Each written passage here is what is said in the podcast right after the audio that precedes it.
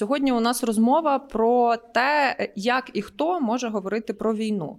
Насправді ем, дуже складно починати сьогоднішній подкаст, тому що, уперше, наша аудіовітальня вона складається не з уявних об'єктів навколо нас, а вона абсолютно реальна. У нас є навіть килим, у нас є ці комфортні крісла, е, у нас є. Е, гості у нашій вітальні. І ось є я. Мене звати Богдана Неборак. Поруч зі мною Анастасія Євдокимова. І ми вітаємо усіх слухачів та слухачок подкасту наразі без назви, тих, які сьогодні разом із нами, але також тих, які. Значно пізніше після вас будуть слухати цей запис, і які не можуть е, приєднатися до нього. А ми дуже тішимося, що сьогодні ви зможете. В моїй уяві ви так не робили.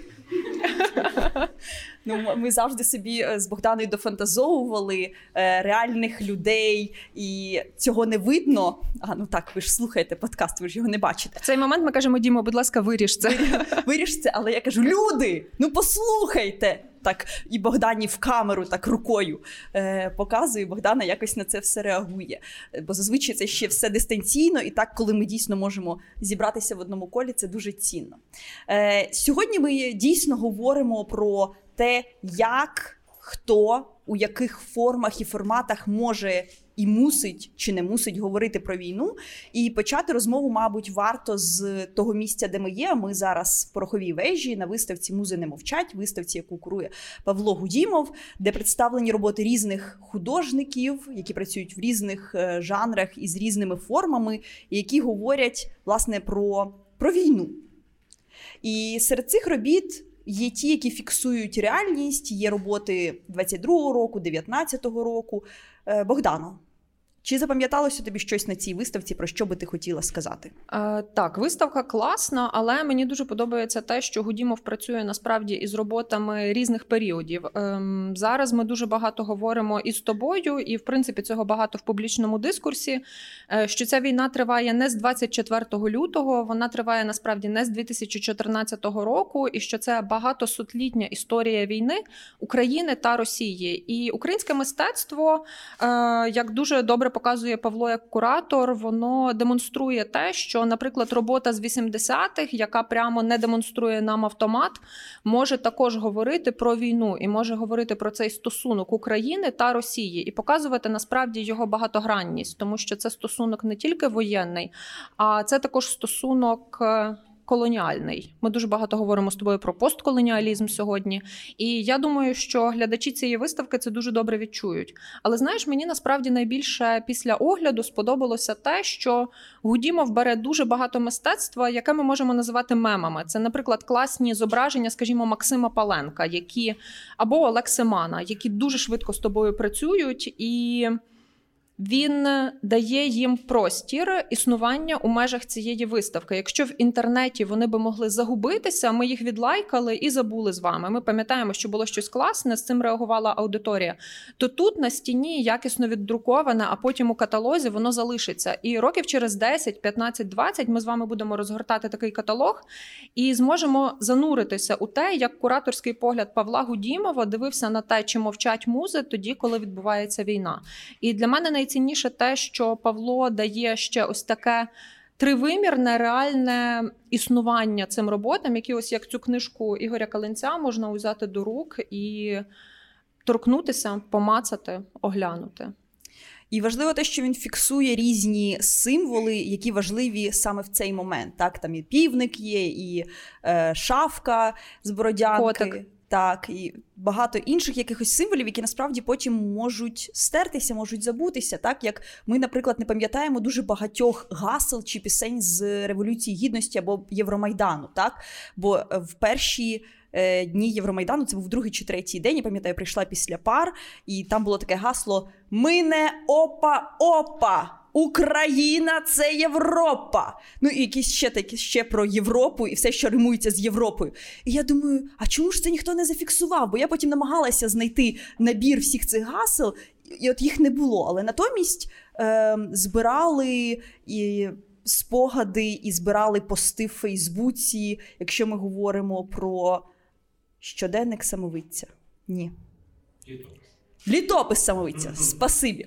Літопис самовиця, де зібрані Фейсбук-записи, або коли вже пізніше, в 2014 році, е, був фестиваль Україна вільна сцена у Франції, і кураторка візуальної програми Даша Кольцова теж збирала різні дописи, які Фейсбук залишив і не позатирав про різні події, і вибудовувала хронологію виставки, власне, теж за цими дописами в Фейсбуці. Але ж так само є багато пісень. Бо чи згадаємо ми Вітя Че гітарний перебор, який співав Майкл Щур, або Вітя Чао, Вітя Чао, яке теж дуже багато звучало зі сцени з колонок. Але от сьогодні цього це можливо десь є в якихось окремих архівах, але я не знаю, чи було би воно, якби зараз з'явилася виставка про революцію гідності. Тому важливо все збирати, все фіксувати. І як пише Марічка Паплаускайте у своєму вступі власне до свіжого репортерс, що історія кожної людини важлива.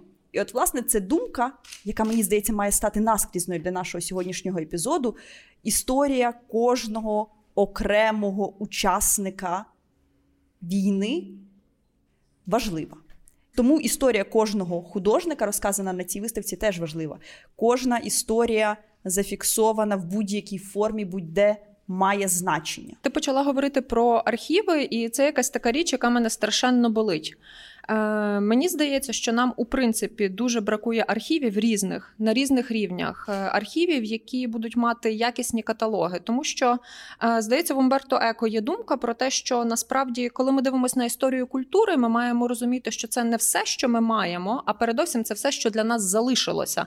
Це те, що вдалося зафіксувати, і те, що, скажімо, не згоріло у якихось бібліотеках, те, що перейшло із рук в руки, з покоління у покоління. І через це ми розуміємо, що, наприклад, в контексті української історії у нас дуже багато осколків, у нас дуже багато крихт. І я часто думаю, що унікальність цієї війни, чи, скажімо, цього витка війни, вона полягає у тому, що наш архів він неймовірно розростається.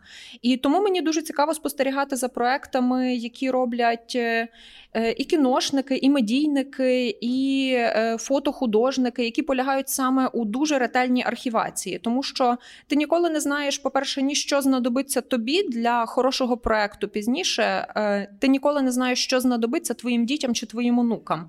І мені здається, що наше завдання зараз передати і зафіксувати якомога більше. Е, Тому що для мене одним з таких найяскравіших прикладів є поетична книжка Василя Стуса Птах душі. Ми всі знаємо про те, що Василь Стус в останні роки свого життя писав та перекладав. І ми знаємо, що після його смерті ця книжка була вилучена.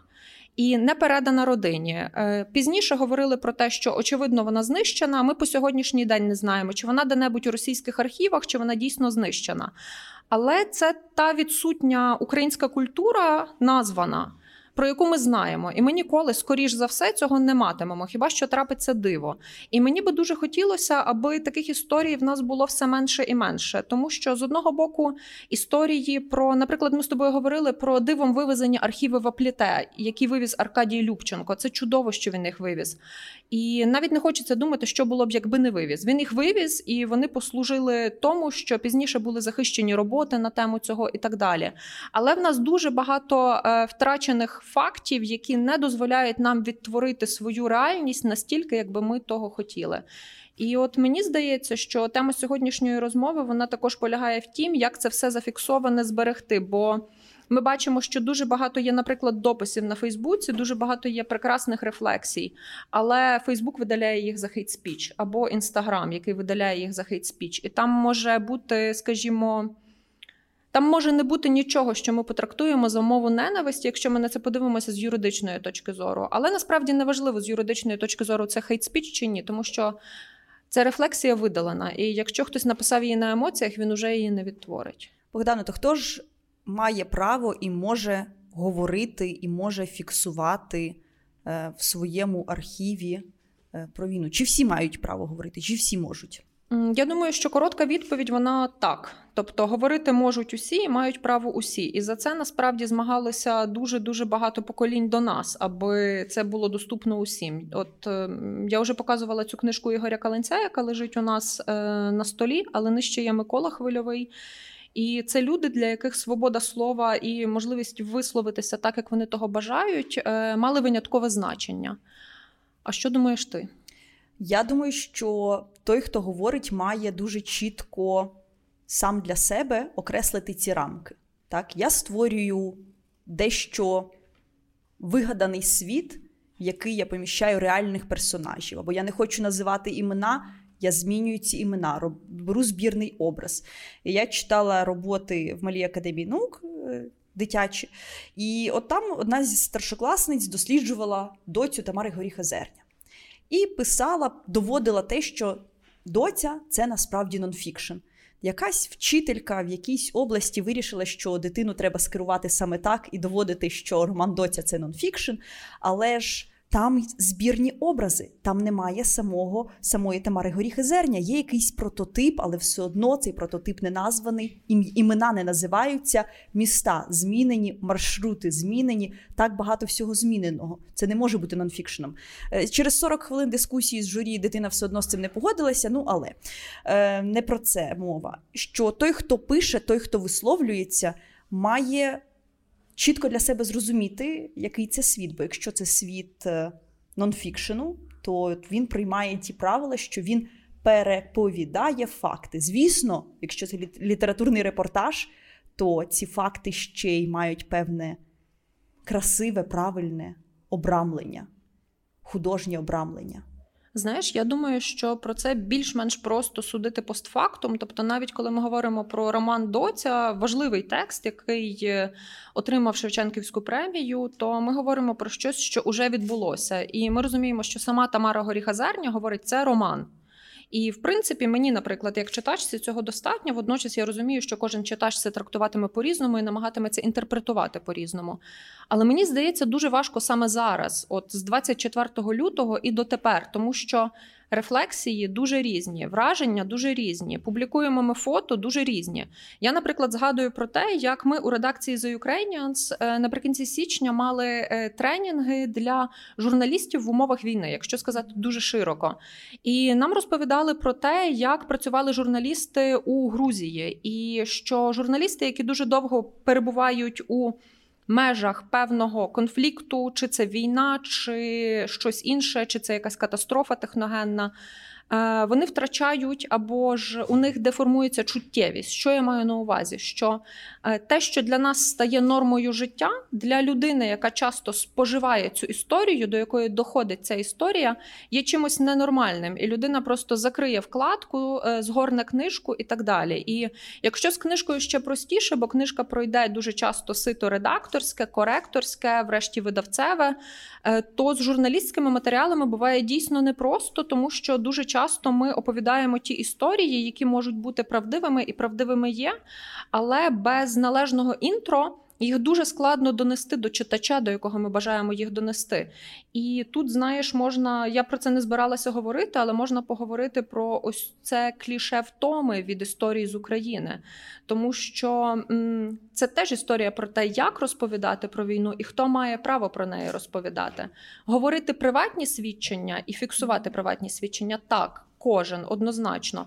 Натомість, коли мова йде про професійні свідчення, я би навіть напевне розмежовувала ті матеріали, які спрямовані на внутрішній ринок, і ті, які працюють із іноземцями. Більше того, тепер ми з тобою часто говоримо про український інститут, але мені здається, що тут е, теж не зайво згадати, що в принципі вони дещо сегментують свою роботу з огляду на країни, тому що кожна країна має не тільки, наприклад, свою історію чи свою відсутню історію стосунків із Україною, тобто десь є кафедри україністики, а десь їх немає. Але кожна країна також має свою історію стосунків із Росією. І, наприклад, коли ми розуміємо, що у Франції є великий сентимент до Росії та російської культури, то історії, які ми оповідаємо від свого імені і про себе у Франції, вони мають дещо відрізнятись ніж ті, які ми оповідаємо у Польщі чи, наприклад, у Чехії, де є кафедри україністики і де є багато, ну скажімо так, амбасадорів України, друзів України, які можуть про нас розказати. Що ти думаєш про це? Богдано, ти так багато всього сказала. Про що саме я маю думати? Ти скажи. Мені цікаво, що ти думаєш про ці історії, які ми розповідаємо всередині та зовні, бо тут починається професійний підхід. Тому що коли ми говоримо про архів, до архіву потрапляє усе. До архіву потрапляє, скажімо, газета Правда радянська за всі роки її існування. Натомість, коли ми говоримо про уже куровану інформацію, наприклад, як ця виставка Павла Гудімова, яку ми всі можемо з вами оглянути. То тут іде мова про зовсім інший підхід і намажань- намагання оповісти історію, е, яка уже матиме певні сюжети. Це будуть не просто факти. Е, Я на початку е, війни. Ну, та й досі, господи. Е, Я волонтерю в проєкті Війна історії з України. Це група медійниць, які об'єдналися навколо того, щоб розповідати е, історії з України, перекладати їх на 12 чи 16 навіть мов. Власне, я курувала переклади. І це дійсно були різні історії, бо була потреба якнайшвидше зафіксувати. І цей проєкт почався 28 лютого, мабуть. Це- було дуже швидке реагування. І коли історії доходили до перекладачів, от, наприклад, там вже десь 10 березня перекладач отримує історію, яка була записана 28-29 лютого від е, львів'янки, яка розповідає, що серед перших її переживань, зокрема, от вона вийшла на вулицю і вона не змогла купити каву, бо все було зачинене і пусті вулиці. А в цей момент уже починають надходити історії, наприклад, з Маріуполя. І перекладач запитує: а чому ми маємо перекладати про історію львів'янки, яка не змогла випити кави? Чому це є проблемою? Я йому пояснювала, що кожна історія має значення. Ми фіксуємо дату. Станом на 28 лютого. Це було проблемою, і це було першою реакцією шоковою, як людина це сприймала. І, власне, від цих історій почали дійсно втомлюватися в Європі, і дійсно багато різних контекстів е, давали саме перекладачі, які могли пояснити, бо те, що ти пояснюватимеш е, країнам, е, які пережили комунізм і бачили соціалізм, ти, ти не пояснюватимеш цього іншим. І зараз історії мають дещо трансформуватися, бо кожна людина і кожна історія важлива, але людей мільйони. І ти не можеш зафіксувати кожного. Насправді, ти як журналіст, ти ж маєш робити якийсь вибір, все одно теж цей кураторський вибір. І тоді ти обираєш історії, які можуть узагальнити якусь конкретну проблему, якесь конкретне е, явище, як людина перемагає, як вона бореться, як вона змогла подолати труднощі, або як вона не змогла, і ця історія без, буде без хеппі-енду. Ти говориш про роль перекладача, і мені зараз особливо цікавими є ті люди, які допомагають нам розповідати наші історії назовні, або які, в принципі, працюють такими, знаєте, командами. Е, От, наприклад. ем, Моя редакторка, яка працює з інтерв'ю, Анастасія Левкова, також чудова українська письменниця. Вона працює із журналістами з Аль-Джазіри, і вона допомагала їм розуміти контексти наших військових чи також наших цивільних. Але разом у співпраці вони пишуть матеріал із Аль-Джазірою, і в такий спосіб Анастасія також розуміє, як це видання і як його найкращі журналісти е, бачать наш контекст, приїхавши сюди до Львова, приїхавши до Києва, поїхавши у Чернігів і так далі. Тому що очевидно, що її як українську письменницю дуже торкне поруйнований музей Михайла Коцюбинського. Натомість е, журналіст може менш сенситивно це сприйняти. І я думаю, що ці моменти, коли ми. Порівнюємо ставлення чи зіставляємо своє ставлення і ставлення когось. Вони дуже цікаві і вони є для нас зонами росту. Е, Для мене такою зоною росту нещодавно е, було прохання написати для одного французького медіа статтю про Василя Стуса. Я розуміла, що скоріш за все мій читач не знатиме про Василя Стуса в кращому разі нічого. Е, В гіршому він просто знатиме, що це був. Борець за Україну, і він загинув у тюрмі в глибокій Росії, але не знатиме нічого про його поезію. І я довго ламала голову над тим, як мені поєднати, скажімо так, оцікавлену Вікіпедію із якимсь контекстом, який би ще й показав товариство навколо Стуса. Е, Поділюся з вами. Я обрала історію арештованої коляди. Це історія, коли в 72-му році збираються інтелігенти у Львові. Там дуже багато е, поетів, художників, правозахисників, і вони колядують, вони вертипують. Є дуже гарні фотографії, які я просто раджу загуглити всім, хто нас слухає, е, де купа відомих людей е, гарно проводять час. Але це можливо остання їхня класна вечірка, тому що е, буквально через два тижні по всій Україні будуть обшуки, будуть арешти. І, зокрема, Василь Стус та Ірина Калинець, із поетка, із якою Василь також товаришував, вони будуть арештовані в тій першій хвилі нових арештів.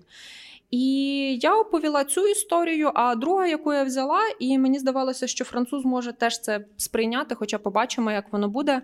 Е, це була історія вертепу.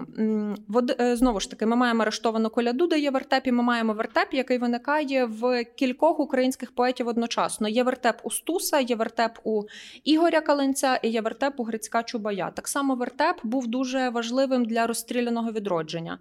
Е, є багато пояснень цьому. Одне з них доволі просте, полягає в тому, що вертеп належить до епохи бароко. А ми у цьому подкасті вже не раз говоримо про те, що епоха бароко це можливо остання вільна епоха, не підколоніальна для української культури. І словом, я старалася розказати про це все в контексті Стуса, е, розуміючи, що я не можу зацитувати багато, тому що я боюся, як перекладуть ці фрагменти поезії. Я цитую те, що мені здається доволі легким для перекладу. Я не можу цитувати його нову твори. І я намагаюся просто розказати, якою він був людиною, що було йому важливо, і що його життя було повне і воно не обмежувалося тюрмою. Е, я думаю, що зараз війна ем, також дозволяє нам переглянути дуже багато історій і канонічних, але в принципі дуже різних. Ми відчуваємо, як вони резонують або не резонують з нами, і е, що для нас важливо у них. Дивіться, ми в подкасті теж іноді зависаємо, тому Діма це виріже цю паузу, поки я думаю. Е... Знаєш, про що я хотіла тебе спитати? Ну, добре. Давай, гаразд.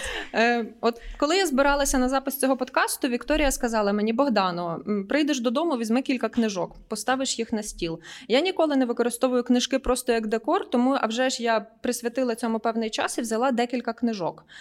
Е, це роман французького автора Мішеля Турніє Вільшаний. Всі книжки раджу. Дивіться, все все, все як завжди. Богдана взяла з собою книжки, я взяла з собою мишу. Ну нічого не міняється. Е, Мішель Турніє Вільшаний король. Е, книжка, яка великою мірою пояснює нам гітлерівську Німеччину.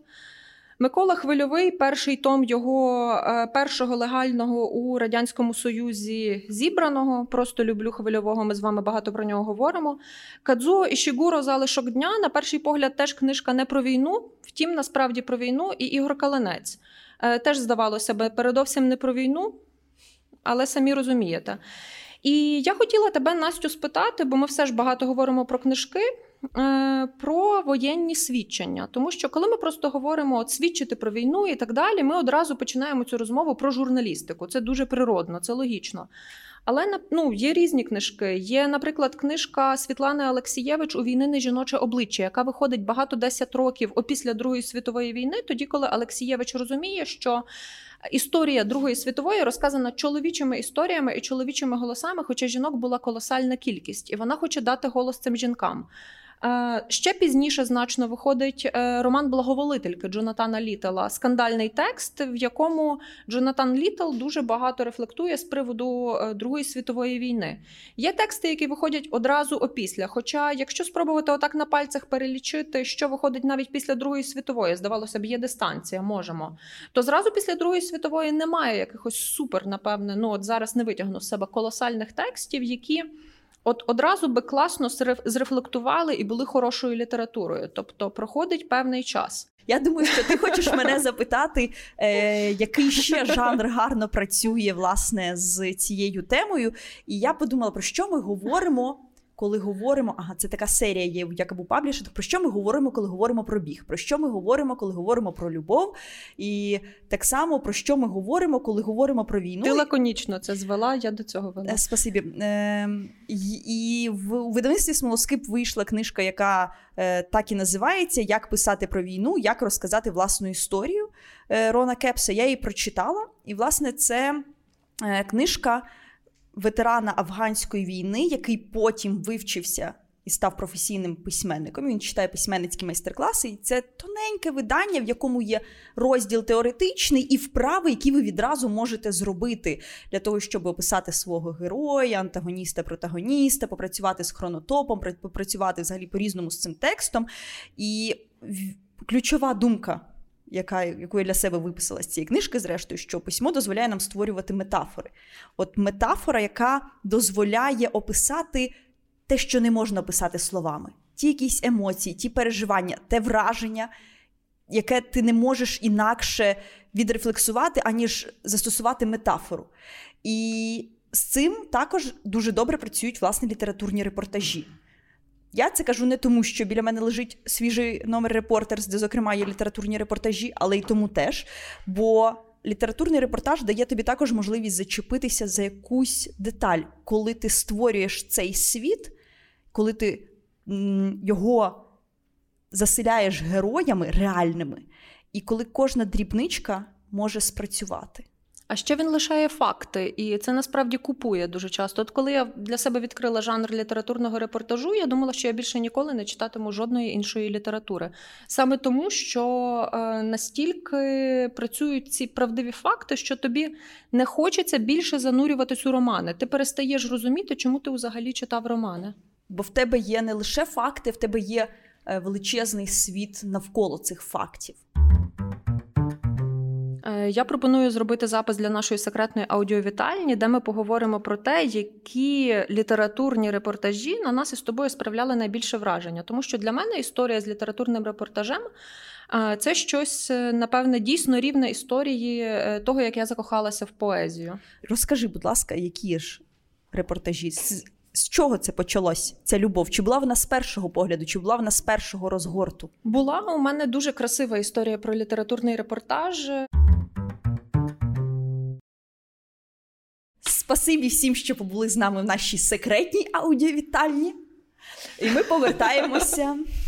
Ми повертаємося в нашу основну аудіовітальню. У мене було ще таке питання про межі. Про межі, які можна перетинати, які не можна перетинати. Власне, е, що мистецтву можна говорити, наприклад, про війну в найширшому контексті, а що ні. Ну, от, бо на цій виставці є дві роботи: є Джавеліна Садана і є Небесне тіло Альбіни Ялози, де є певні е, алюзії, е, певні посилання на християнство. І на Галичині це насправді небезпечно. Будь-як взагалі е, працювати з біблійними мотивами, бо межа дуже тонка і її можна легко перетнути. Але це я іронізую щодо Галичини. А насправді таких тем і того, що можна чи не можна робити е, в рамках експозиції, в рамках тексту, в рамках музичного твору, ці межі всі дуже тонкі. Бо на одній з робіт е, в, рамках в межах виставки, наприклад, є сирена. І щойно ми зайшли в це приміщення, і вона почалася. Я думаю, в мене ж не стоїть ніякий додаток, знаєш, як там. Е, А в мене стоїть, як я телеграм-канал садового. Да? Телеграм-канал садового, який мені сказав, о, тривога. І я знаю, все, тривога, там укриття, виставка закривається, якісь ще починаються дії, а чи є тут підвал. Але виявилося, що це частина експозиції, але це тригернуло. І у нас, Богдана, з тобою є е, подружка Поліна, яка ходила в Варшавський музей, Варшавського, музей Варшавського повстання, і вона звідти дуже швидко вийшла, власне, теж через тривогу і сирени, які були частиною просто експозиції в експозиції, але вони її бентежили, бо вона приїхала в Варшаву для того, щоб е, не Щоб їх не переживати чути. це ще раз. Так. І от як якісь є межі. Я хочу дуже стрімко відповісти, аби ми перейшли до розмови з аудиторією. Мені здається, що ці межі є значно виразніші у журналістських матеріалах, коли ми розуміємо, що журналістика вона має пояснити або інформувати, і вона може для цього використовувати деякі засоби також художні, тому що ми, наприклад, на цій виставці бачили фотографії відомого фотографа Максима Дундюка, які передовсім робилися як репортажні. Е, Але Дундюк дуже талановитий, тому вони є мистецькими. І врешті багато наших з тобою спільних друзів-фотографів сьогодні роблять знімки, які точно залишаться в історії. Але мені здається, що розкіш мистецтва і художньої літератури, і будь-чого, що стає книжкою, що потрапляє під палітурку, е, це можливість зайти трошки більше і зрозуміти, що є за певною межею. Е, Бо насправді зараз ми всі відчуваємо щось таке, що є за межею. Ми всі в якийсь момент були у більшій чи меншій небезпеці. Наші близькі були у певній небезпеці. Ми переживали трагічні моменти і разом зі своїм суспільством, і разом з меншими групками, які для нас важливі. І я думаю, що пізніше добре мистецтво буде це все нам пояснювати про нас самих, і ми, як читачі, як споживачі його. Е, будемо співтворити, рефлектуючи це мистецтво. І я переконана, що воно вже твориться зараз е, серед українських письменників, серед українських художників, дещо ми можемо бачити, врешті, як частина цих робіт, наприклад, на виставці Гудімова. А щось ми всі будемо споглядати уже пізніше. Товариство, якщо у вас є запитання, то ви можете його поставити, але до вас підійде Вікторія, яка навіть запише це запитання. Ростислав Лужецький, Комора. Та я на правах видавця художника. Очевидно, що зараз відповідальність журналіста на рівні відповідальності лікаря на операційному столі. І мова про е, заангажованих журналістів і медійного поля зараз от, разом з цим кейсом Денисової вилазить. Ну, ми бачимо. Власне, як з українською правдою, що за нею вже давно тягнеться от якесь неоднозначне бачення як журналістики. Як зараз, от на вашу думку, чи повинна витворити спільнота журналістська, яка скаже все, all. Гроші грішми, тобто розділити це, тому що ми ми зараз заходимо в дуже небезпечну зону. Реакція на будь-який меседж суспільство з відкритою раною на все сприймає. Згадайте, от Арестовича, всіх коментаторів, е, які супроводжують війну. Люди з цим прокидаються і з тим лягають спати. Чи не пора нашому цьому медійному полю сказати, що ми хочемо об'єднатися і карати буквально тих людей, які просто продаються? Я думаю, що це треба зробити всім сферам і е, просто в межах своїх компетентностей. Це треба зробити театралам, це треба зробити художникам, це треба зробити письменникам, які продовжують виступати на одній сцені з російськими авторами, собі дозволяти взагалі таке. Це треба зробити з. Одеською кіностудією, яка запрошує до себе е, Дмитрія Бикова. Я згідна з тобою, Настю. Я думаю, що це наша ще долютнева проблема, яка полягає у Е, тому, що мають бути дискусійні майданчики, тому що е, якщо один журналіст вискакує або просто піднімає голос і говорить про те, що конкретний матеріал йому не до душі, то це зовсім інша історія, ніж коли є здоровий майданчик, в межах якого можна обговорити проблему серед професіоналів. І професіонали говорять, чи їм щось прийнятне чи неприйнятне. Нам завжди бракувало таких майданчиків, і сьогодні ми відчуваємо всі ці вузькі місця, які починають фонити. Ну і нам завжди завжди бракувало толерування появи таких майданчиків зверху. Ну то чому зараз існує марафон Єдині новини в такому вигляді, в якому він є? Ну тому що просто така медійна система, телевізійна система, все, крапка. Тут саме тому ми. Я не знаю, чи дивиться хтось марафон Єдині новини. Я перестала це робити е, десь 3 березня, і я лише читаю щоденно. Що про них пише детектор медіа, бо там класні mm-hmm. журналісти, які аналізують факти, наводять їх, і мені цього достатньо, щоб зрозуміти, хто що ляпнув. Але потім я думаю, ну вони ж ляпнули, чому це має бути моєю проблемою? Але це моя проблема теж, бо їх потім подивилась мільйонна аудиторія. Це та аудиторія, якій до цього не показували десятиліттями соціальної реклами про книжки. Коли яку неможливо пропихнути на телебачення, як би міністр Ткаченко не розповідав. Це твоя проблема, і... бо ти частина громадянського суспільства, і ти себе так ідентифікуєш. Ми всі, Богдано, в цій в цій залі частина громадянського суспільства. Це приємно. Вітаю, у мене більше коментар. Е, те, що ми кажемо про медійну відповідальність, це в принципі така розмова про про спілки. Тобто, коли всі об'єднані однією ідеєю, задачею, і всі стоять один за одного. Але е, досвід створення якихось об'єднань в Україні досить скудний. Тобто, в нас Напевно, таких досвідів нема, коли хоч одна якась конкретна консолідація людей трималась до кінця, не утримуючи свої позиції. Бо е, тут вистачає завжди однієї паршивої овці, щоб система повалилась, та, яка буде депінгувати. Умовно, коли це йде справа про якісь такі індустріальні штуки, там шахтарів. Там достатньо там не знаю 50-60% людей, які будуть консолідовані, тому що ті 40 не зможуть забезпечити ту необхідну роботу, щоб індустрія працювала. В контексті медійності у нас довгий час е, довгий час вирощувалась велика кількість, е, скажімо так, медійних хвойт, яка, е, яким давали більше зарплатню для того, щоб вони робили те, що їм скажуть. І коли умовно вибухають, е, знищуються канали е, News One та що там 112, то на ринок випускається велика кількість таких медійників, які з повищеною зарплатнею. Е, І умовно на суспільному вони не підуть туди. Тому що їм там запропонують вдвічі-втричі менше зарплатню.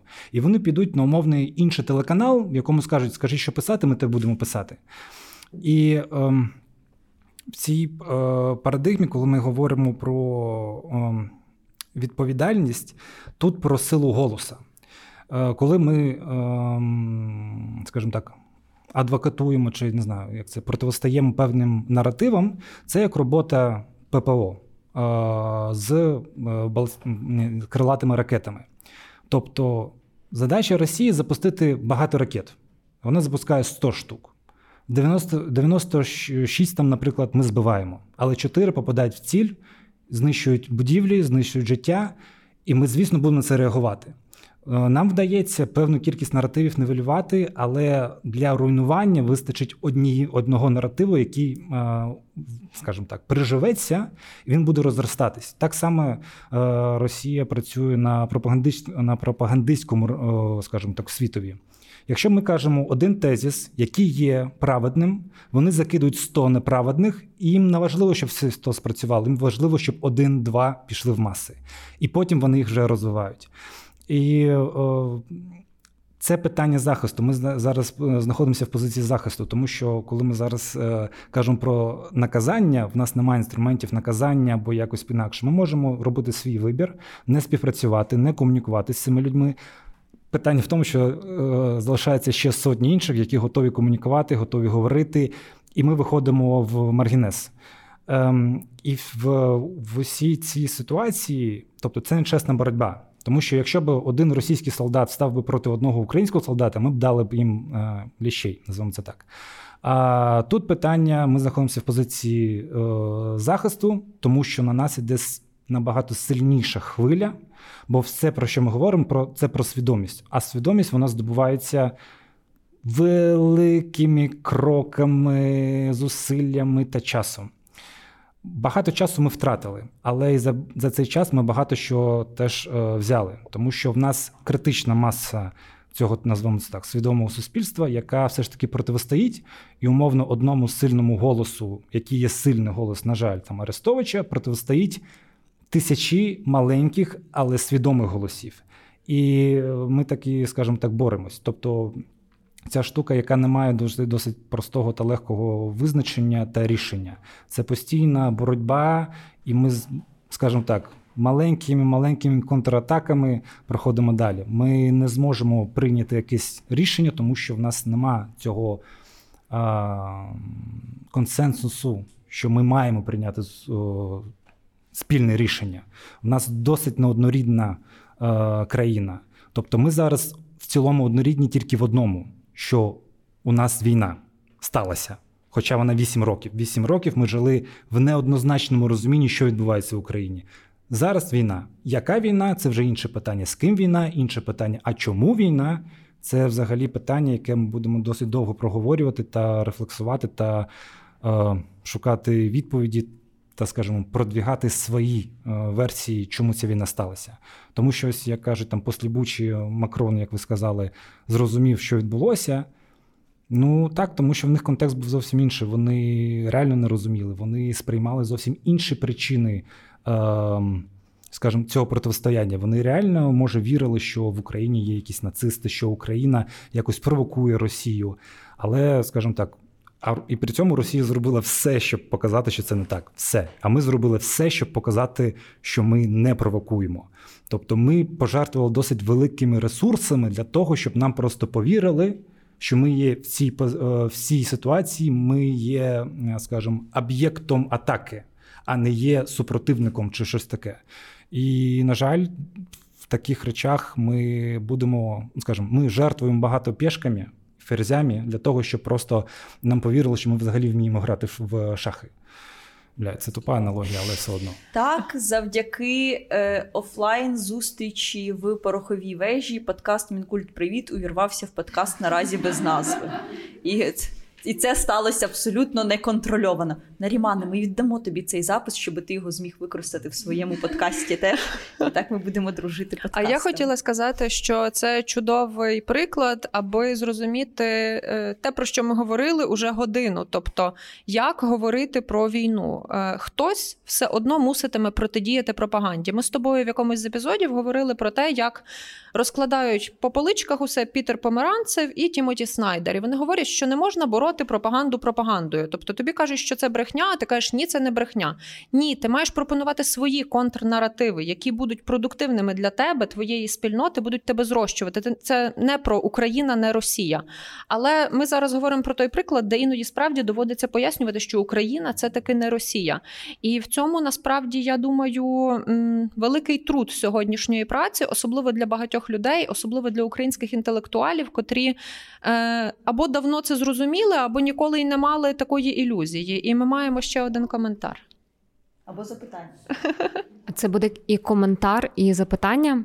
Ми сьогодні ви говорили, дівчата, багато і про візуальне мистецтво, і про літературу, е, і звучали думки і багатьох е, дуже розумних інтелектуалів. Я би так хотіла насправді трохи вести в цей контекст музику і бути голосом музичної спільноти, тому що в нас всередині нашої маленької спільноти відбувається також війна.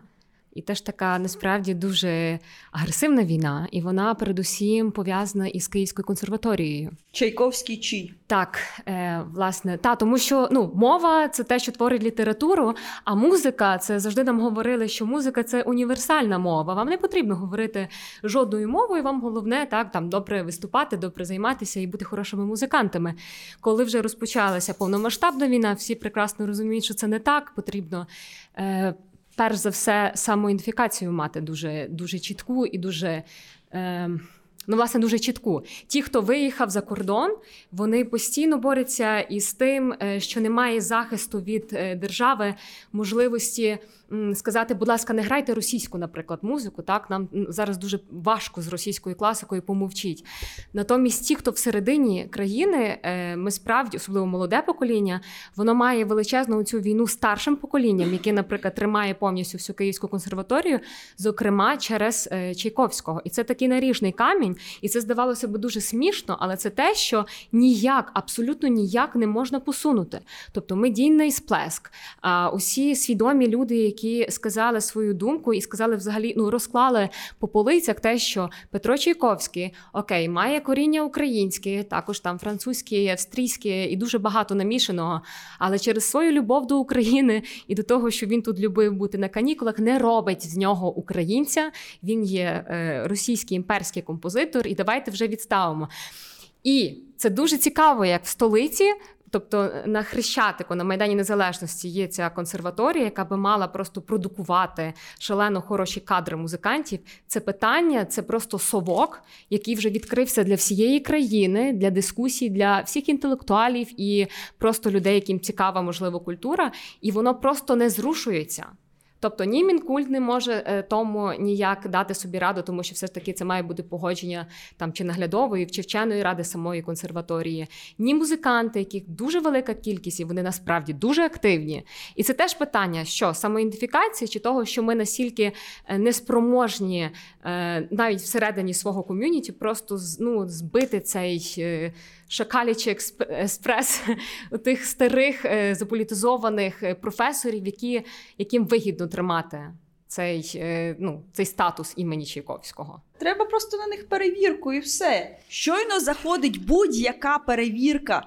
Пожежники, податкова, відповідність, оскільки це навчальний заклад Міносвіти, відповідність навчальних програм, дотримання санітарних норм, ковідних норм.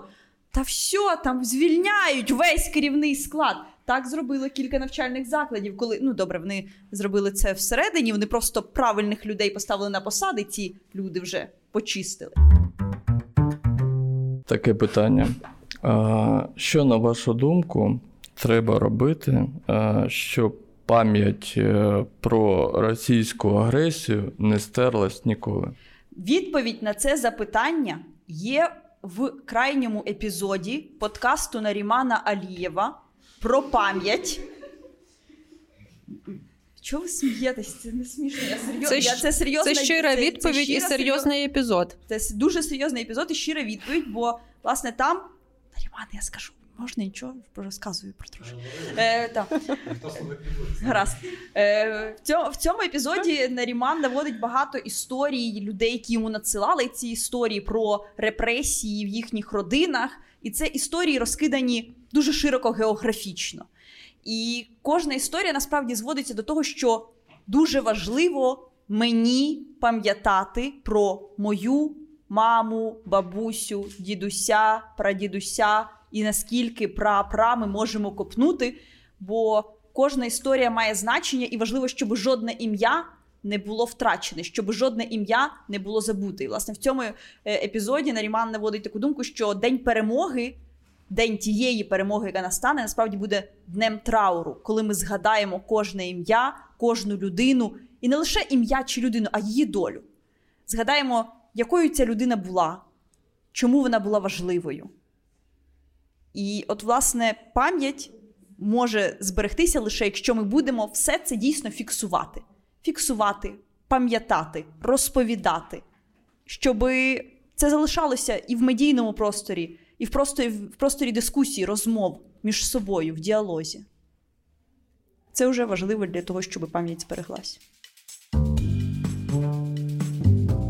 Друзі, дякую, що ви сьогодні були з нами.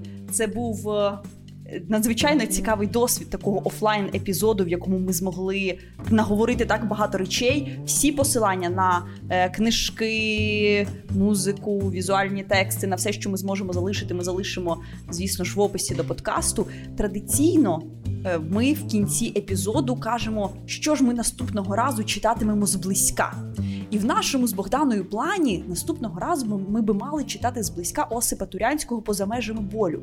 Але я думаю, що ця розмова, коли ми її переслухаємо, е, може внести певні корективи, тому ми не анонсуватимемо наразі наступну книжку. Але ми напишемо про це окремо, і я додам тільки одну дрібну річ. Е, Мені дуже приємно, що наша з вами метафора аудіовітальні справді працює. Я почувалася комфортно, мені було. Дуже цікаво, мені було сміливо водночас, і було дуже багато несподіваних думок, які я звідси винесу. І так щоразу стається у мене в розмовах з Настею у цьому подкасті. І я переконана, що так само станеться і з вами, друзі. Дуже дякуємо, що ви всі були з нами. І сподіваюся, що цей формат не вичерпаний, і ми ще добряче його випрацюємо. Я нагадую, що все, що ми сказали в рамках секретної аудіовітальні, завжди отримають е, ті, хто належить до спільноти The Ukrainians Media, наші амбасадори, амбасадорки, читачі, читачки, і так само ті, хто отримують не лише сумку амбасадорів. Я потім продемонструю, продефілюю з цією сумкою, але й журнал Reporters. Вже три номери є, і два з них можна придбати, а третій отримати лише якщо ви член спільноти. І там є добірка книжкових рекомендацій від мене, і всі книжки дуже класні. Добре, товариство. Нам треба нарешті зав'язувати. Ми щасливі вас бачити, і щасливі, що сьогодні ви слухали нас наживо. Але дуже цікаво, як воно буде нашим слухачам, е, які це все отримують пізніше. Я надіюся, їм сподобається. Дякую вам дуже і ви чудові.